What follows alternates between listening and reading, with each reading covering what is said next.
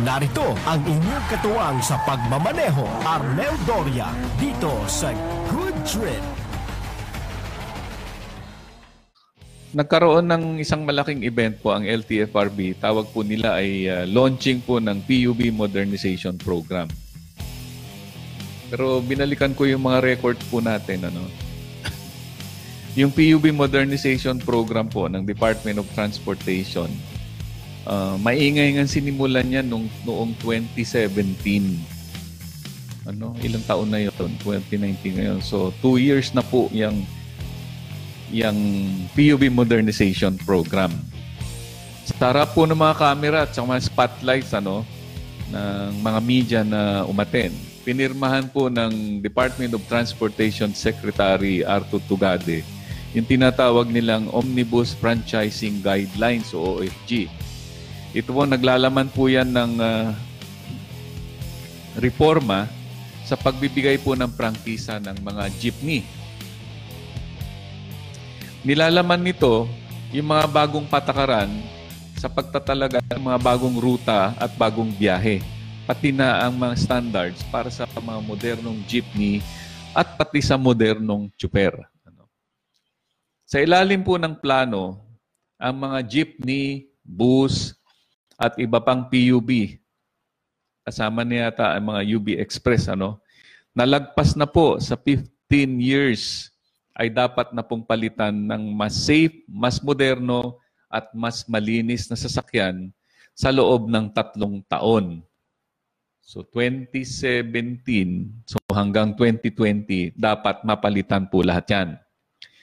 Kabilang na po dito, yung tinataya po nilang 180,000 jeepney na tumatakbo sa buong bansa. 180 at 30. 180,000 po lahat. Ganun po kadami yan yung 15 years and above na jeepney sa buong bansa. Pagkatapos ng uh, buksan po yung programang PUB Modernization, agad-agad sumunod naman po ang LTFRB at ang Department of Trade. Nagkaroon nga ng mga ano yan eh, uh, roadshow para po ipakita yung labing-anim, at that time, labing-anim na prototype po ng jeepneys Actually, sa kasalukuyan, more than 16 na yan. Napakarami na pong mga prototype ng jeepney ang nakikita natin.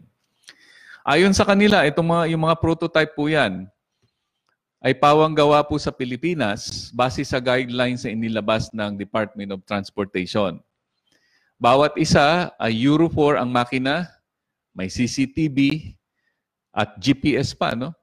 Merong automated fare collection system at ang sakayan at babaan ay nasa kanan o nakaharap po sa bangketa para sa kaligtasan po ng mga sumasakay, ng masasakay at bababa. Dahil alam po natin, yung jeepney, yung lumang jeepney, ang sakayan babaan po niyan ay sa likod. At nagkakaroon ng maraming sakuna dahil sa pintuan na nasa likod. Ano? Pag nabundol po yan, sigurado yung pasaherong bababa, nabubundol din. So sa mga kabagong jeepney, inilap, inilipat po ang babaan at sakayan sa kanang bahagi o yung sa may bahagi na nakaharap sa bangketa. Kasunod po niyan, gumawa po ng Memorandum of Understanding sa pagitan po ng Land Bank of the Philippines at ng Department of Transportation para pondohan naman ang pagbili ng mga modernong sasakyan na bibilin po ng mga kooperatiba sa ilalim po ng PUB Modernization Program. Sa PUB Modernization Program, hindi na po pinapayagan yung uh, single unit operator. Nabanggit ko kanina sa taxi, hindi na po pwede yung isa kang jeep at magiging operator ka. Ang gusto po sa PUB Modernization Program ay minimum yata ng tatlo, tatlumpung units ng jeepney sa isang grupo. Korporasyon, o kooperatiba ang dapat nagpapatakbo niyan. Ngayon, sa Land Bank, nag-alat po sila ng 1 billion pesos para ponduhan po itong programa na to sa ilalim po ng kanilang Special Environment Friendly Efficiently Driven Jeep o SPEED program.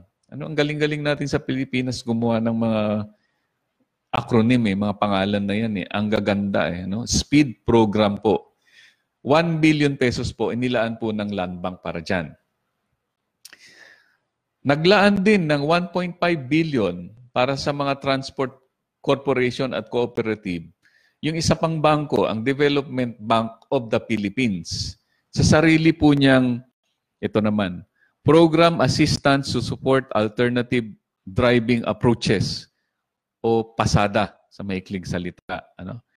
1.5 billion. So 1 billion si Land Bank, 1.5 billion sa DBP. So kabuang 2.5 billion ang kanilang nilaang pondo para dito sa PUB Modernization Program. Sinabi rin ng DBP na sa paglo-loan, so pag, sa paghiram po ng kooperatiba ng pera, ito yung mga kondisyon nila. No? 5% po ang equity na ibabayad po ng kooperatiba bawat sasakyan. 6% interest per annum o kada taon ang huhu at huhulugan yan sa loob ng pitong taon. No? 6% interest sa loob ng pitong taon. At dagdag pa dito, magbibigay ang ating gobyerno ng 80,000 bilang tulong sa bawat sasakyan. Kaya nabuo po nila yung tinatawag nilang 5, 6, 7, 8 plan. 5% equity, 6% interest, 7 years to pay, at 80,000 na assistance galing po sa gobyerno. Diba? Kaya 5, 6, 7, 8. Kaya lang parang 5, 6 ang tunog niyan eh. Para bilisan po ang programa, ito pa, no? binuo pa noong January 2018. Last year, uh, oh, last year, no? Yung tinatawag nilang Interagency Council on Traffic, o ito yung IAC, napakaingay din po nito, nagkalat yan sa EDSA nung panahon na yon. Para itulak yung programa po nilang Tanggal Bulok, Tanggal Usok. Ang target po niyan, mga sasakyan na mayroong environmental issues o safety issue, katulad po ng ayun, nagbubuga ng usok, smoke, belching, pudpud po ang mga gulong, pero tinatakbo pa, o walang mga seatbelt. Nung January 2018, na inilunsad po yan, ano, doon sa ating mga na-monitor, wala nang lumabas pagkatapos yan eh. Mahigit 1,000 po kaagad ang hinuli. 1,087 na huli kaagad. Karamihan po dyan ay mga PUJ o jeepney. So iyon po ang programa nila at napabilis po yan dahil dito po sa tanggal bulok, tanggal usok program.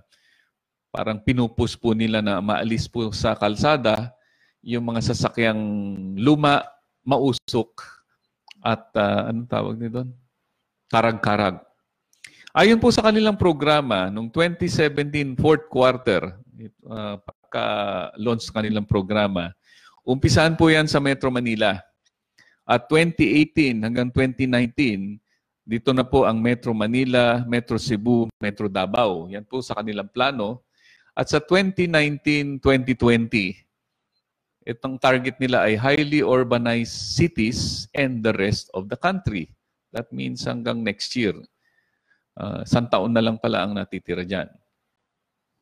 Ngayon, kung maalala po ninyo, maingay din ang pagtutol ng uh, grupo po ng Kilusang Mayo Uno o KMU at yung pinagkaisang samahan ng chuper at operator nationwide, ito, Piston. Ayon po sa dalawa, matinding dagok po ang mataas na presyo ng bawat jeep. Ito yung 1.4 to 1.6 million bawat isa.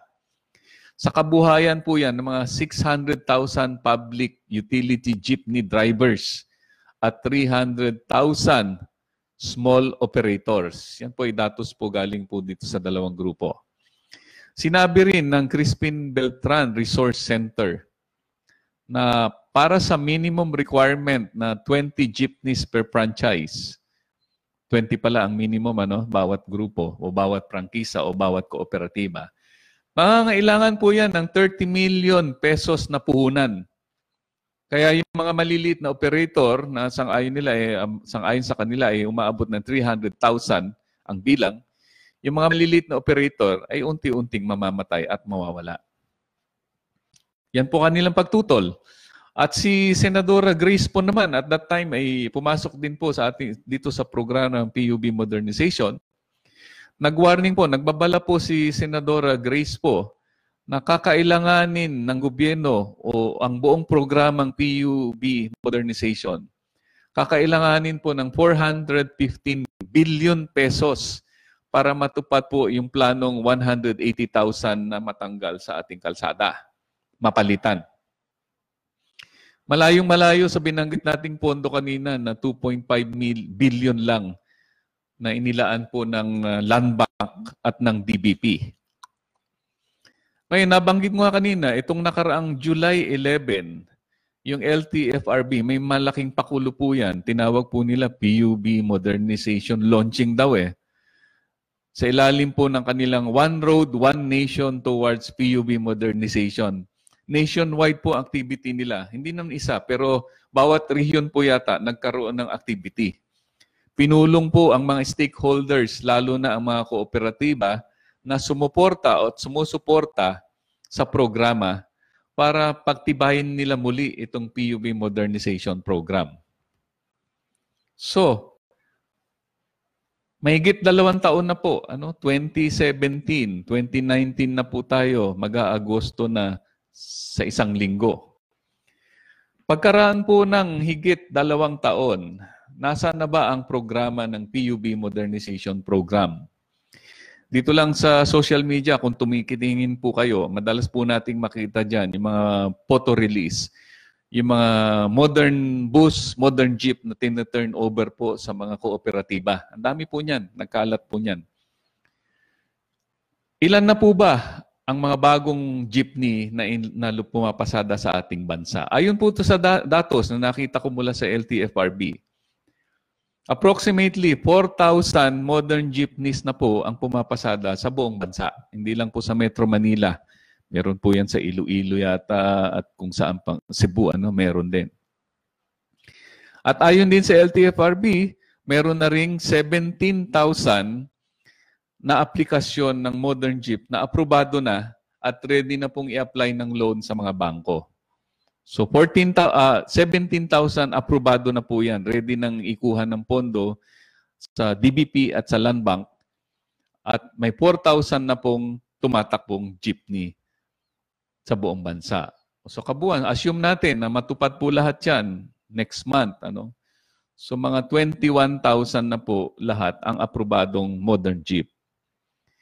Uh, pero wala pa yatang 2% yan kumpara po doon sa 180,000 jeepney. Naalala nyo na dapat po nilang uh, palitan ng moderno.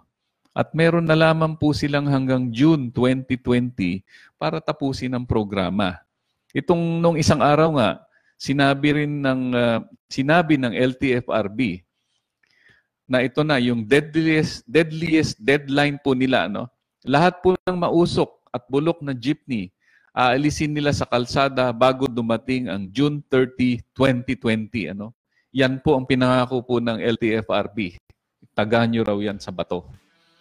Sakaling sumablay ang target na po yan, may natitira ng tatlong taon na lang po administrasyon Duterte. Actually, by June 2020, dalawang taon na, dalawang taon na lang natitira yan. So, may possibility may possibility i-extend yung uh, PUB Modernization Program hanggang Mayo 2022 kung kinakailangan. Pero sa kasalukuyan takbo po ng pagpapatupad, nakakataas ng kilay kung magaganap po, maisa sa katuparan yung full implementation ng PUB modernization, itong mga jeepney na 180,000 hanggang doon sa target po nilang June 2020. Ano, sayang po sapagkat tinanggap na po ng mga taong bayan yung konsepto ng modernization ng jeepney. Daan-daan na rin po ang mga kooperatiba at mga grupo ng tsuper at operator ang sumali sa programa. Yung mga nakasakay na po sa mga modern jeep, ano, kung naranasan nyo na po yan, maganda po ang kanilang mga sinasabi dahil aircon po yun, no? malamig, may wifi and so on. Wala namang nagre-reklamo at lahat po sila ay masaya kahit may konting uh, dagdag yung pasahe. So, papaano natin 180,000, tanggalin ninyo ang 21,000. So meron pa tayong 159,000 na kailangang palitan. Secretary Tugade, kailan po natin matatapos yan? Hanggang 2020 ng June. siguro napapanahon na para bilisan po ninyo yung implementasyon nitong programa. Alam ko si Secretary Tugadi galing po ng private sector at matalas po yung kanyang management style. Tsak na alam na alam na niyan kung saan bumabagal, anong problema, bakit ah, mabagal ang pagpapatupad niyan. Siguro panahon na po para ilabas ninyo yung pamalo ninyo at naitulak ng husto itong PUB Modernization Program. Kung hindi po tutupad, naiiwan po tayo sa biyahe.